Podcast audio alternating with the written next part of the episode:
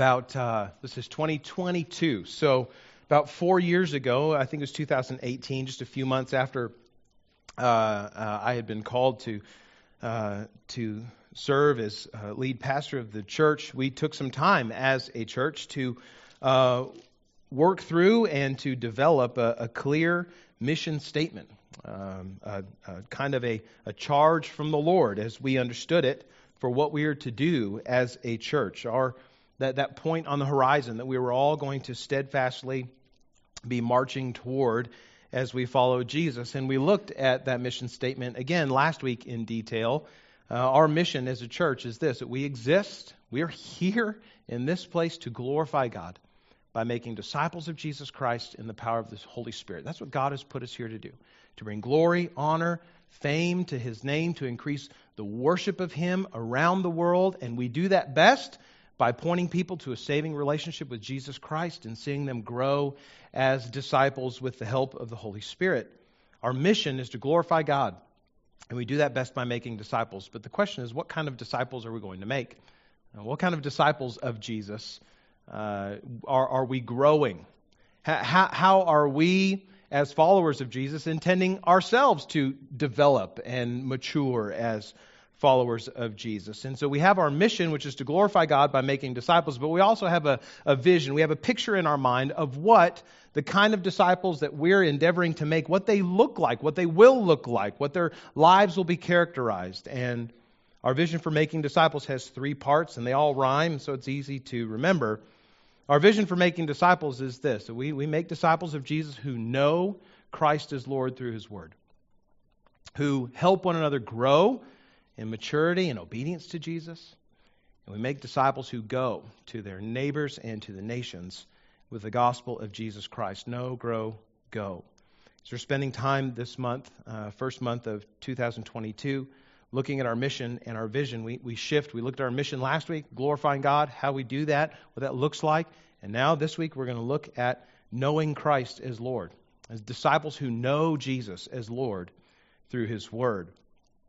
From John chapter 14 this morning, we're going to get a, a little bit of a picture of what it looks like to know Jesus, uh, to be a disciple. And here's the main idea that comes to us from John 14 and is related to our vision for making disciples that to follow Jesus, to be a disciple of Jesus, you have to know Jesus. To follow Jesus, you have to know Jesus. I know that sounds simple. That sounds oversimplistic, maybe even obvious. But sometimes we have to say the obvious things out loud to really understand them. To follow Jesus, you have to know Jesus. As we see this uh, fleshed out and the, the, understanding of what it means to know Jesus from John 14, as, as we come to grips with this this morning, I hope that we would begin individually and as a church to begin taking steps to be disciples of Jesus by knowing Him and not merely knowing things about Him. That we would make steps to be followers of Jesus who know Jesus and don't just know stuff about Jesus. So let's read together John 14, uh, 1, verses 1 through 14. I invite you, as you're comfortably able, uh, please stand uh, where you are as we honor God by reading His Word. Follow along in your Bibles. You can see the, the text on the screens behind me as well. Uh, here, John chapter 14. This is again, um, I know it's just two or three chapters uh, ahead of where we were last week in John 17. The context is similar. This is the night that Jesus will uh, shortly be betrayed uh, before he'll be arrested and then delivered to be crucified the following day. This is his last night with his disciples in John chapter 13. They have met together in the upper room there in Jerusalem to share in that last Passover meal together. Jesus has washed his disciples' feet. He has told them that there's a betrayer among them. Judas Iscariot has already gotten up and left uh, to go do what he's going to do in terms of uh, making an arrangement to hand Jesus over to the religious authorities. And now Jesus, there with the faithful eleven that remain, says these words Let not your hearts be troubled. Believe in God, believe also in me. In my Father's house are many rooms. If it were not so, would I have told you that I go to prepare a place for you? And if I go and prepare a place for you, I will come again and will take you to myself, that where I am, you may be also. And you know the way to where I'm going. Thomas said to him, Lord, we do not know where you are going. How can we know the way?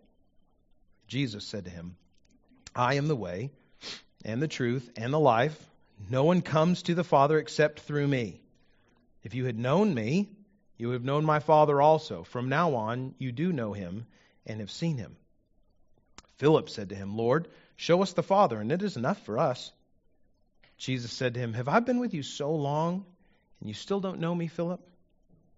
Whoever has seen me has seen the Father. How can you say, Show us the Father? Do you not believe that I am in the Father, and the Father is in me? The words that I say to you, I do not speak on my own authority, but the Father who dwells in me does his works. Believe me that I am in the Father, and the Father is in me, or else believe on account of the works themselves. Truly, truly, I say to you, whoever believes in me will also do the works that I do, and greater works than these will he do, because I am going to the Father. Whatever you ask in my name, this I will do, that the Father may be glorified in the Son. If you ask me anything in my name, I will do it. This is God's word. You may be seated.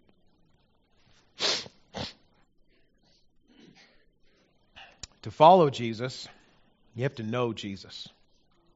To follow Jesus, you have to know Jesus.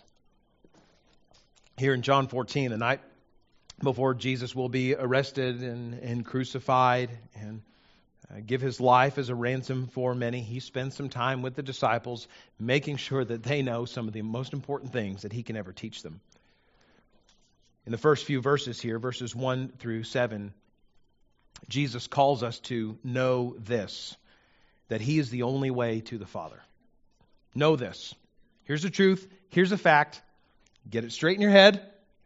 I'm the only way to the Father, Jesus says.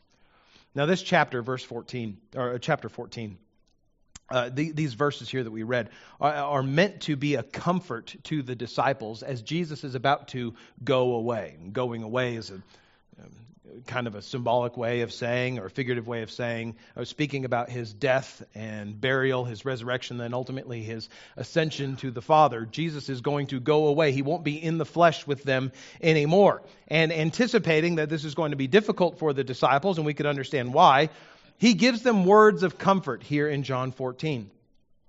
The comfort that Jesus gives to his disciples is this I'm not going away forever, never to return. I'm going away, but if I go away, I'll return to bring you where I am. And not just those disciples, those 11 faithful ones in that room, but all who ultimately will call upon him as Lord. Jesus is preparing a place for his people to dwell with him in the presence of the Father for all eternity. And when the time is right, he'll come back to bring all of his people to himself. He's speaking these words in John 14 to his disciples, who in a very short amount of time are going to be really, really scared about their own lives and their own future. He says, You believe in God? Believe in me. I'm going away prepare a place for you. Don't worry, I'll be back to bring you to where I am. And in verse 4, Jesus says to the disciples, And by the way, you know the way to where I'm going. Now, this little statement, you know the way to where I'm going, creates a problem for Thomas. We know Thomas is that disciple who doubts uh, that, that Jesus has been raised from the dead. In just a few chapters from here, Jesus will appear in his resurrected, glorified body to Thomas, and Thomas will put his finger in the holes in, in, the, uh, in Jesus' hands and in his side, and he'll worship and say, My Lord and my God. He will believe because he has seen. Blessed Thomas says, Lord, we don't know where you're going much less the way to get there. We, I hear all the things you're saying. I still don't know what you're saying. We don't know where you're going, Lord. How can we know the way? You just said that we know the way, but we don't know even where. We don't know the destination, much less the roadmap to where you're going. Help us, Lord. Thomas is saying, We want to go where you're going, but we need to know how to get there. Jesus has already implied the answer to Thomas's question, both the where and the way. He said, I'm going to my father. In my father's house are many rooms. If it were not so, I wouldn't have told you so. I'm preparing a place for you, and, and I'm going away, but I'll come back to bring you where I am. The where and the way are already implied in what Jesus has said, but now he says it explicitly. Thomas says, Lord, we don't know the way that you're going. Jesus said to him, Thomas, bless you. I am the way and the truth and the life. The way to the Father, that's where Jesus is going. He's going to the presence of God the Father to prepare a place for his people to dwell with him forever. But the way to the Father is not, as perhaps Thomas assumes, a path to walk. It's not a road to travel. The way to the Father is a person to know and to follow. And it's not just any person, it's not just any path. The, the way to the Father is Jesus himself. He says it plainly to Thomas I am the way. I'm the way you're looking for. I'm the truth. I'm the life. What Jesus says to Thomas is there is a way to the Father, there is a way to the place that I am going, and the way is me. And by the way, Thomas, it's just me. I'm the way, the truth, and the life. No one comes to the Father except through me. This is an exclusive statement. It's the kind of exclusive statement that bugs some people. Because we live, we, we live in a world, we live in a culture, and by the way, our sinful hearts just, we just want lots of easy ways to get to God.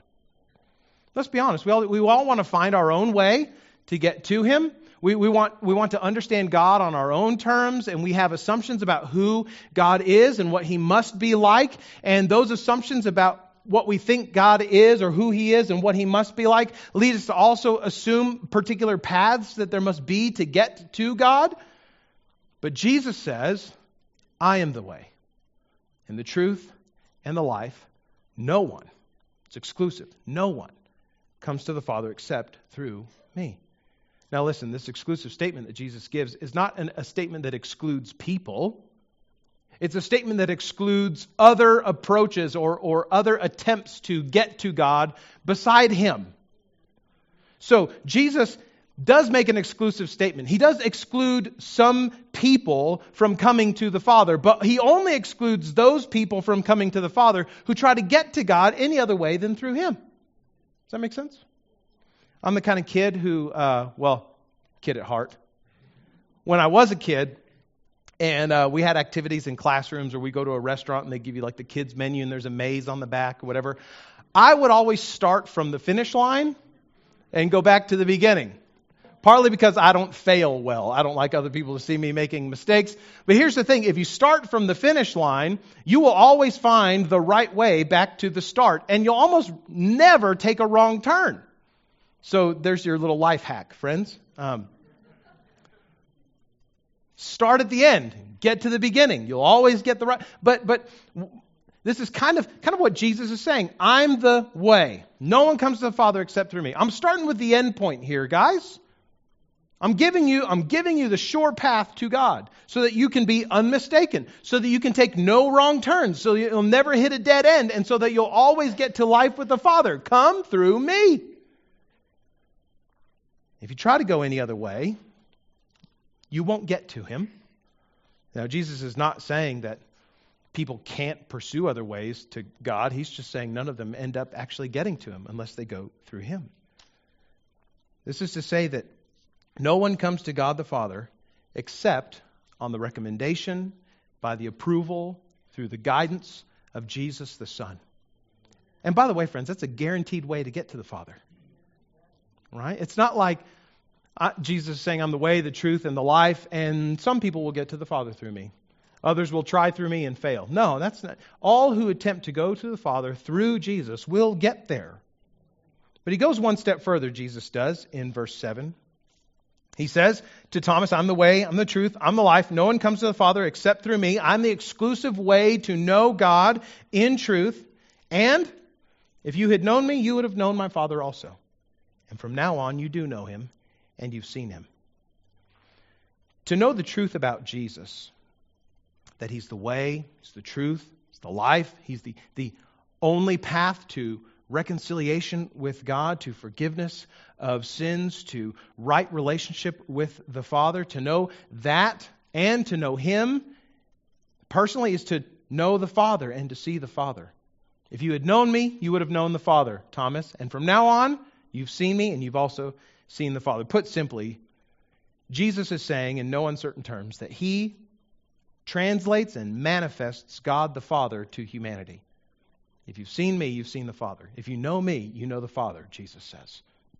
We go back to Hebrews chapter 1, uh, verse 3, where the author of Hebrews says that Jesus is the radiance of the glory of God, the exact imprint of his nature. Colossians 1 15, he is the image of the invisible God. John's own gospel, chapter 1, in the beginning was the Word. The Word was with God. The Word was God. He was with God in the beginning. That word word is a way of speaking about who Jesus is and his, his essence. He is the logos, that's the Greek word. He's the, the, the true source of all things, the true source of sustenance and, and, and power that upholds everything in the universe. That is Jesus. And John chapter 1 14 says, The word became flesh and dwelt among us.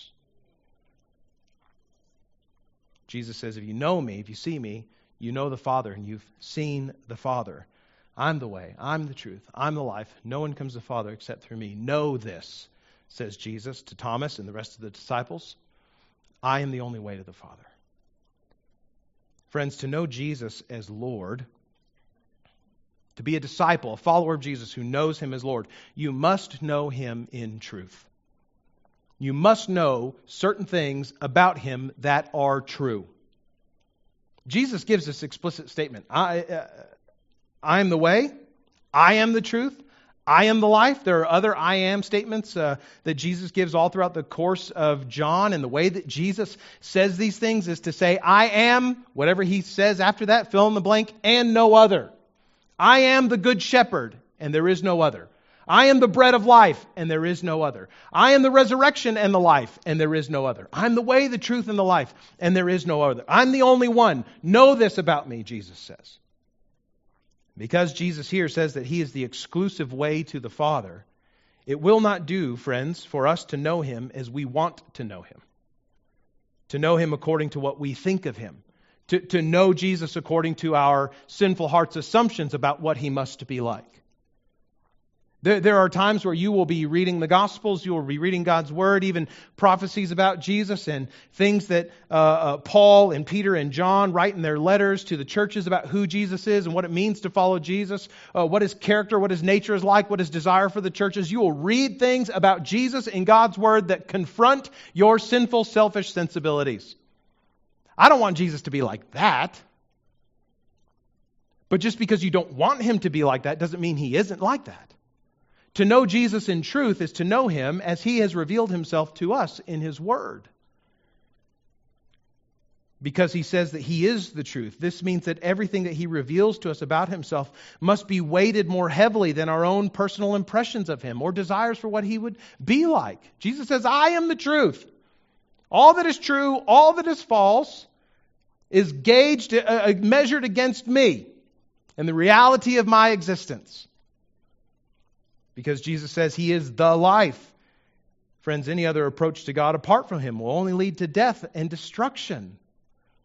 To know Jesus is to know him in truth, to know what is true about him, to know that he is the Son of God, the second person of the triune God in human flesh, who died for sins and was raised from the grave. It is to know that there's no other way to eternal life, to forgiveness of sin, to the kind of life that God has intended and designed for you to live apart from going through Jesus in a relationship of dependence and trust upon Him. To know Jesus is to know these things that are true. Know this, Jesus says, I'm the only way to the Father. But there's another invitation from Jesus to his disciples in this passage, not just to know what is true about him, but to know him. Not just to know facts, but to know him. And in verses 8 and following, we, we learn that to know Jesus is to know that he is one with the Father. To know him is to, to know, and, and already he's been hinting at this in his conversation with Thomas, and now it's going to shift uh, and, and be fleshed out a little bit further in his conversation with Philip. There in verse 8, Jesus has just said, If you had known me, you would have known my Father also. From now on, you do know him and have seen him. Philip says to him, Lord, show us the Father, and it's enough for us. Lord, if you'll just pull back the curtains of heaven and, and show us God, we'll be good. That's all we're asking. We're used to Peter sticking his foot in his mouth in front of Jesus often. Not so much does Philip do this, and so, but here's Philip. Open mouth, insert foot. Lord, show us the Father.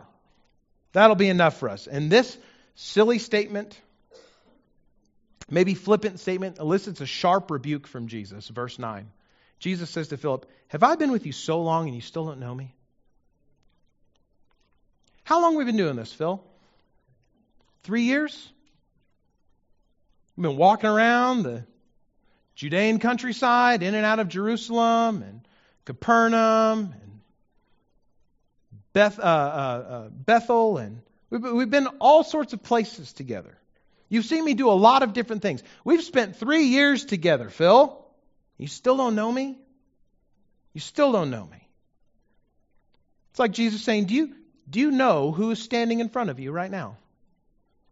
Are we even speaking the same language? Have we been living on the same earth together? Or uh, do we have a shared reality at all of the last three years, Philip? The rebuke that comes from Jesus is, is a rebuke of Philip's lack of faith, lack of trust, lack of, of, of belief in Jesus. Philip has been a witness to innumerable evidences of the reality that Jesus demonstrates the Father to humanity. He's seen lots of miracles. He's heard Jesus say specifically, I and the Father are one, John chapter 10. He's heard Jesus say explicitly, John chapter 5, Nothing I say, I say on my own authority. I only say and do what the Father tells me to do. Philip has seen Jesus raise Lazarus from the dead. Philip has seen Jesus restore sight to a blind man. Philip has seen Jesus turn water into wine, and not just any kind of wine, but the best kind of wine that keeps the wedding party going for a long time after. Philip has seen and heard Jesus do things that no one else has ever said or ever done in the history of mankind, and still he says, Show us the Father. That's all we really need.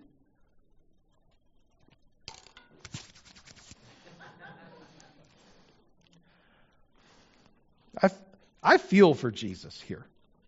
How many, how many times do we as parents say to our kids, How many times do I have to tell you? How many times do I have to show you? How many times do I have to help you before you understand? Why do we have to keep doing this? And Jesus says, I've been with you this whole time. You still don't get it? Jesus is confronting in no uncertain terms the apparent fact that Philip, over the last three years, has just not quite been paying attention the way he ought to. But it's not just that Philip is like, you know, some space cadet off in La La Land. I mean, it's, not that he's, he's not some knucklehead. I mean, Philip brought Nathaniel to Jesus early on in Jesus' ministry, Philip was, was catching on to some of the messianic overtones of what Jesus was doing early in his ministry. Philip was recognizing this guy may be the Messiah. I'm going to bring my brother to him to follow him too. So it's, it's not like Philip is, is, you know, off the reservation here. Philip is, there's something's not clicking in his brain. what's not clicking in Philip's brain is, is, is faith, is belief, is trust and dependence that all that he's seen and all that he's heard is actually true in the person of Jesus. And so Jesus confronts Philip's lack of faith in verse 11. He says, Believe me, believe me, Philip, that I'm in the Father and the Father is in me, or else believe on account of the works themselves. If you can't believe what I'm saying, remember in your head all the things that I've done that you've seen me do. And believe me on account of those things. Who else but God could raise the dead? Who else but God could turn water into wine? Who else but God could give sight to the blind? Who else but God could feed 5,000 people with five, fishes, uh, five, uh, five fish and two small loaves? Who else could do that, Philip? Either believe what I'm saying. If you can't believe what I'm saying, Jesus says, believe on account of the stuff you've seen me do to know Jesus as Lord, we have to know Jesus in truth. We have to know what's true about him. We have to know that, that he is the way to the Father and that there is no other. But to know Jesus as Lord, to be the kind of disciples who glorify God with what we know of Jesus, we also have to truly know Jesus. To be a follower of Jesus, we have to know him in truth. To be a follower of Jesus, we have to truly know him. Now, that sounds like a silly sort of semantic uh, jumble that only a preacher could come up with. You must know Jesus in truth, and you must truly know Jesus. And you're right, but it works. The idea of knowing Jesus here, as the conversation with Jesus' disciples progresses, his, his, as the conversation shifts from talking with Thomas now to talking with Philip, The idea of knowing Jesus here expands beyond just knowledge of the facts. Now it extends to knowledge of the person. That idea, when Jesus says in verse 9, Have I been with you so long and you still don't know me, Philip? He's not saying, Have I been with you this long and you still don't know these things about me? No. He says, Have I been with you this long and you still don't know me? Like there's there's a relational gap between you and I here, Philip. There's there are things that you don't uh, you've not yet come to understand about me that you should know by now. How do you not know me? The kind of knowledge that Jesus invites Philip to have of him is a knowledge of, of relationship and experience. It's not just to know things about Jesus, but it's to know it's to know those things about Jesus and then to live in relationship with him based on what you know about him. Does that make sense? Uh, Nikki and I have been married almost 13 years, and in 13 years, as her husband, I have come to learn this. My wife loves birthdays. Not just her birthday, not just my birthday, not just our kids' birthdays. She loves all the birthdays for everybody. I, don't know. I don't know what it is in her that causes her to love birthdays, but she loves birthdays. She loves celebrating other people. She loves giving gifts. That's like one of her love languages. She's an excellent gift giver. If you've ever been given a gift by my wife, it has been intentionally chosen and selected with you and your preferences in mind, and your relationship with her included. She buys good gifts for people because she loves not just because she loves birthdays, but because she loves people. But because she loves people, she loves birthdays and celebrating them. My wife loves birthdays so much that she bought herself her own 16th birthday cake because nobody else in her family loved birthdays quite as much as she did. She's like, listen, I love birthdays. I'm going to celebrate. I'm buying my own cake. If after 13 years of marriage, I go to Nikki on her birthday uh, later this year in April, here in a couple months, and I were to go to her and say, Do you want to do anything special on your birthday this year? That would be like the dumbest question I could ask my wife. My wife loves birthdays. I think we've settled that fact, right? For me to go to my wife who loves birthdays and say, Do you want to do anything special for your birthday? She would turn to me and say, Have I been with you so long and you still don't know me, Stephen? I love birthdays. They're the best. Of course, I want to do something special. What are, what are, you doing asking me, do I want to do something special? Have we done anything in the third? Have you, have you paid attention at all to the 13 years of our marriage, to the 20 some odd individual and unique birthday parties I have planned for our children? Have you seen any of the specific gifts that I bought for other people on their birthdays that I bought for you on your birthday, blessed husband? Have we? What have you been doing 13 years? Do I want to do something special on my birthday? Are you kidding me? The right question, if I really know my wife, if I understand her, if I know not just things about her, but I know her because I'm in relationship with her, the right question to ask her in April of this year is, what would you like to do special for your birthday this year? Right? The assumption is, I know she wants to do something special because she loves birthdays. I don't have to ask the knuckleheaded question, do you want to do something special? What I can ask is, what sort of special thing would you like to do? How can I celebrate you best this year? How can we rejoice in, in the blessing that you are to our family? How can, how can we highlight you and celebrate you on your birthday this year, Nikki? How can I honor you on that day? Not, would you like me to? Duh. How can I? How can I do that? What's, what's best, right? So the knowledge that Jesus is inviting Philip to have of him is not just knowledge that Jesus is things, but knowledge of who Jesus is. And to, and to listen to what Jesus has said. If you've seen me, you've seen the Father. And look, you know me now. And so now you know the Father. So the, if Philip had really known Jesus the way that Jesus had been inviting his disciples to know him over the course of the last three years, Philip wouldn't have asked, Lord, show us the Father. That'll be enough for us. He probably would have asked a question like, Lord, you have shown us the Father. And what a joy it is to know him.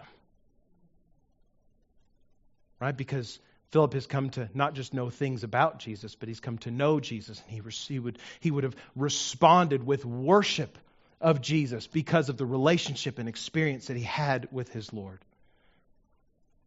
So, to know Jesus as Lord, we have to know what's true about him. If we know him falsely, that won't help us at all. But to know Jesus as Lord, to follow him as a disciple, to, to be a kind of disciple that glorifies God, we have to also truly know Jesus. We have to be in relationship with him. To spend time with him in prayer, reading his word, understanding his heart and his will, his desires, and shaping our life and our response to him by what we know of him. So, to know Jesus as Lord is to submit to him and to follow him as Lord, not just to say, I know these things about Jesus. Friends, a lot of people know these things about Jesus. Not so many know him.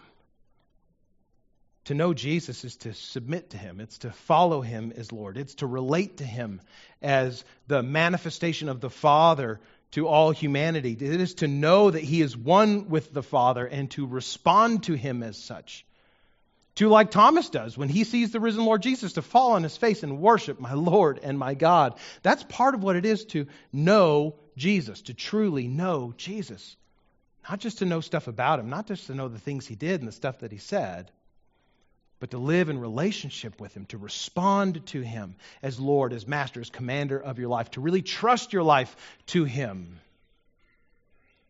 So Jesus says, Know this. I'm the only way to the Father. He says, know me. I'm one with the Father. I am divine. In no certain, in no uncertain terms, is Jesus saying, when he says, I and the Father are one, he's saying we're of the same stuff. We are the same God in two different persons. If you've seen me, you've seen God. So respond that way. But he closes by saying, Be certain.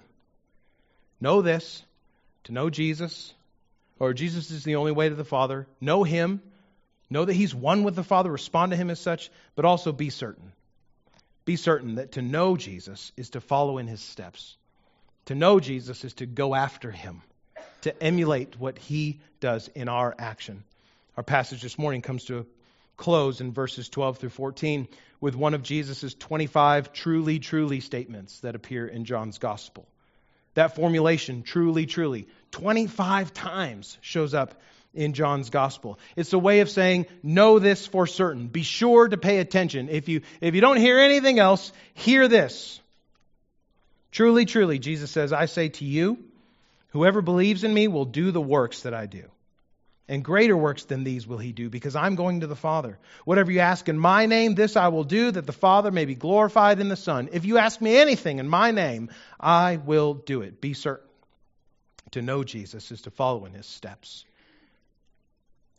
What does it look like to follow in Jesus' steps? He tells the disciples what it looks like to believe in him, to trust in him, to know him in truth, and to truly know him is to do what he does. Jesus says, Whoever believes in me will do the works that I do. Now, this is not to say that his disciples will do more dramatic or more miraculous things in, in manner of degree. They're not going to die for sins and on their own authority as God raise themselves from the dead. That's not what he means. He's not saying that the disciples will go and, and give their lives as a ransom for many. Only the Son of God does that. But they will go and do the things that he does. They will care for the poor and needy. They will proclaim the gospel. They will heal the sick. They will take the message of reconciliation to God by faith in Jesus to all the known world.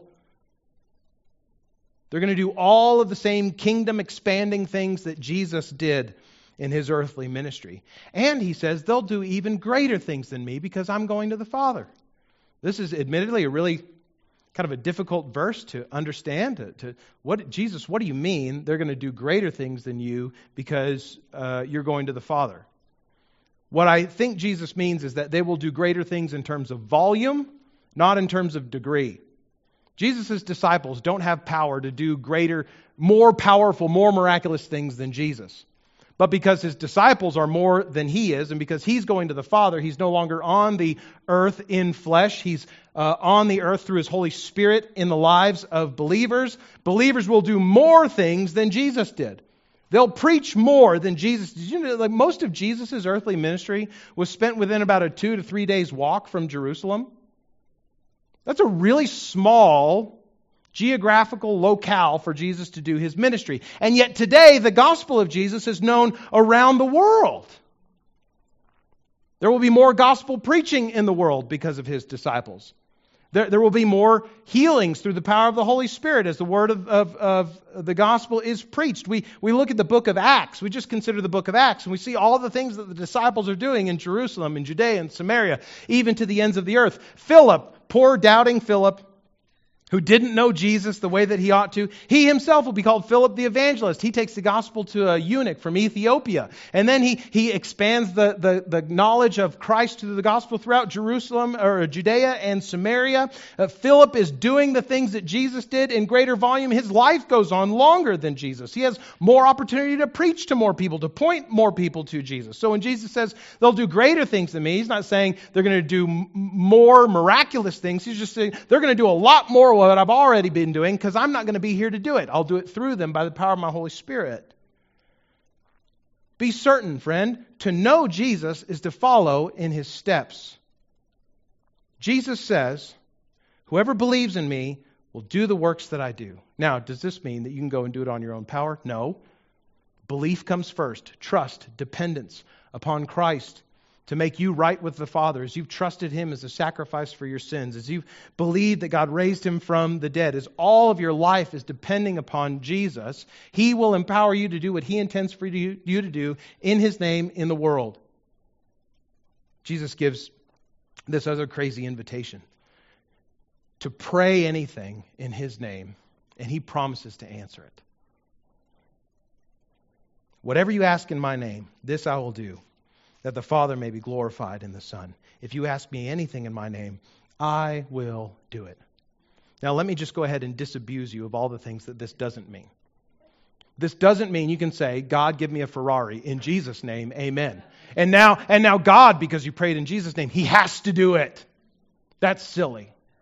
God make me rich. God make me healthy. God make me whatever. Fill in the blank. In Jesus' name, amen. And now I've named it and I've claimed it in Jesus' name. It's mine. No. It's not what that means. To pray in Jesus' name is not to use His name as a magical incantation to manipulate God to give you whatever you want, brothers and sisters. Any pastor, any Bible teacher who tells you that or leads you to believe that, that you can manipulate God's will and get from God things for you because you pray simply in Jesus' name is someone you need to run as fast as you can in the opposite direction from.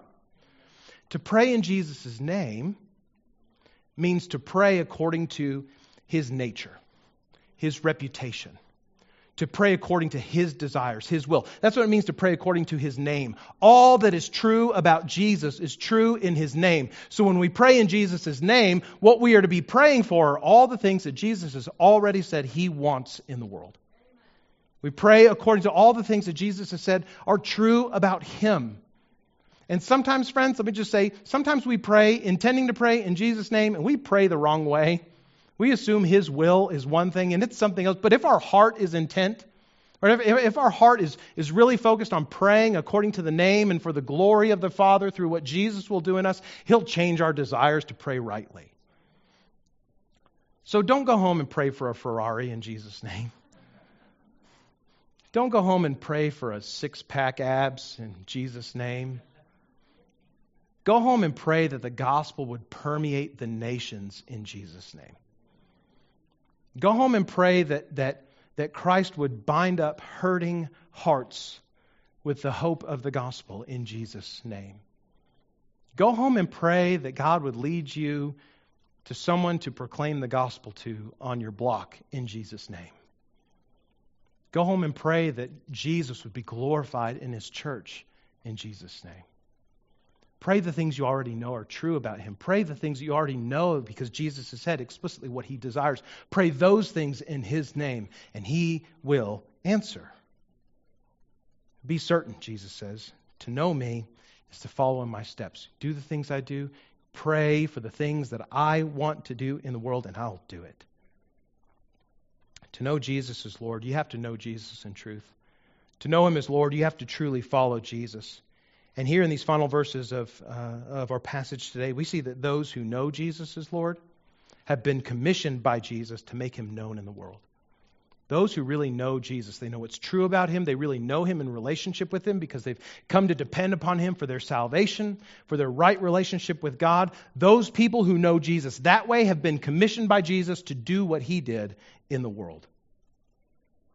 Whether it's our praying in the name of Jesus based upon how we've come to know and to discern his will, or continuing the mission of Jesus in proclaiming the gospel and making disciples of the nations. Those who know Jesus in truth and those who truly know him in relationship will speak and pray and live in ways that draw other people to Jesus. If we know the true Jesus in a dynamic relationship of faith, we will pray for his will to be accomplished. And since his will is to glorify the Father, we will pray toward that end. If we know his heart, we will reverberate his heart's desire for the world to repent of sin and believe in him. It'll be all over us. And since his works lead to the glory of the Father through the salvation of the lost, friends, we who know Jesus will seek the salvation of the lost to the glory of God. We exist to glorify God by making disciples of Jesus Christ who know Jesus as Lord. We want to know the truth about Jesus from His Word. But we also want to truly know Jesus in relationship with Him. This means, first, that we must be committed to knowing Christ as He has been revealed to us in Scripture.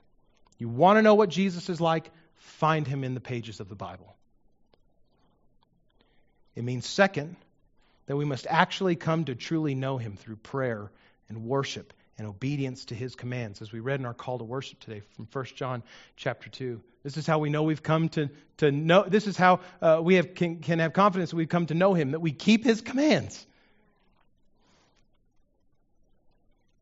if we know christ this way if we know him in truth and we truly know him we will find our actions we will find our prayers we will find our desires mirroring his we will find ourselves on mission with Jesus to say to all the world, the kingdom of heaven is at hand. Repent and believe the gospel. Brothers and sisters, are you on mission with Christ? Glorifying God because you know Jesus is Lord? Or are you simply content to know stuff about Him? Are you simply content to know enough from the Bible to smoke everybody else on a Jeopardy show when Bible stuff comes up on trivia. Lots of non believers, and they're on Jeopardy every week, know a lot of things about Jesus, know a lot of things about the Bible. That's not what I'm asking you to do. I'm asking you to know Jesus in truth. Yes, you need to know things about him from Scripture, but I'm asking you to truly know him in relationship with him. Are you conversing with Jesus in prayer? Are you depending upon Him for all things day by day? Are you on mission with Jesus in the world because you know that His heart is to, is to increase the worship of God in the world by calling people to repent of their sin and trust in Him? Friend, if you haven't done that first, you're not yet on mission with Jesus. You haven't yet come to know Him truly.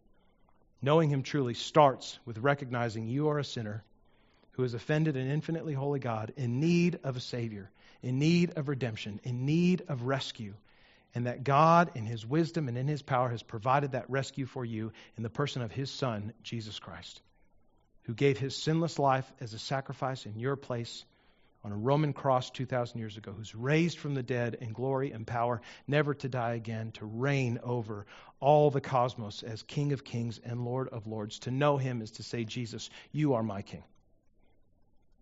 You are commander of my soul. I can't do it apart from you. I can't get to God except through you, and I need to get to God. So, Jesus, I'm all yours.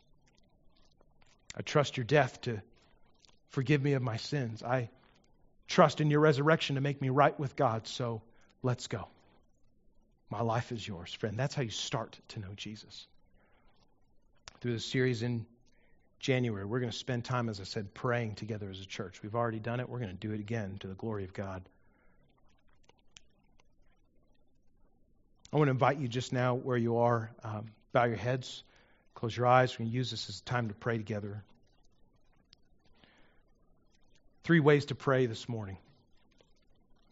One, Heavenly Father, Help me to receive the truth about Jesus and to trust him. Pray, Lord Jesus, draw me into a deeper relationship with you as I trust you. Pray, Holy Spirit, give me a desire to follow after Jesus and wisdom to pray according to his will. These prayer prompts are on the screen behind me if you need to be reminded of them. But we're going to spend a few moments just praying this. Father, help me to receive the truth about Jesus and to trust him.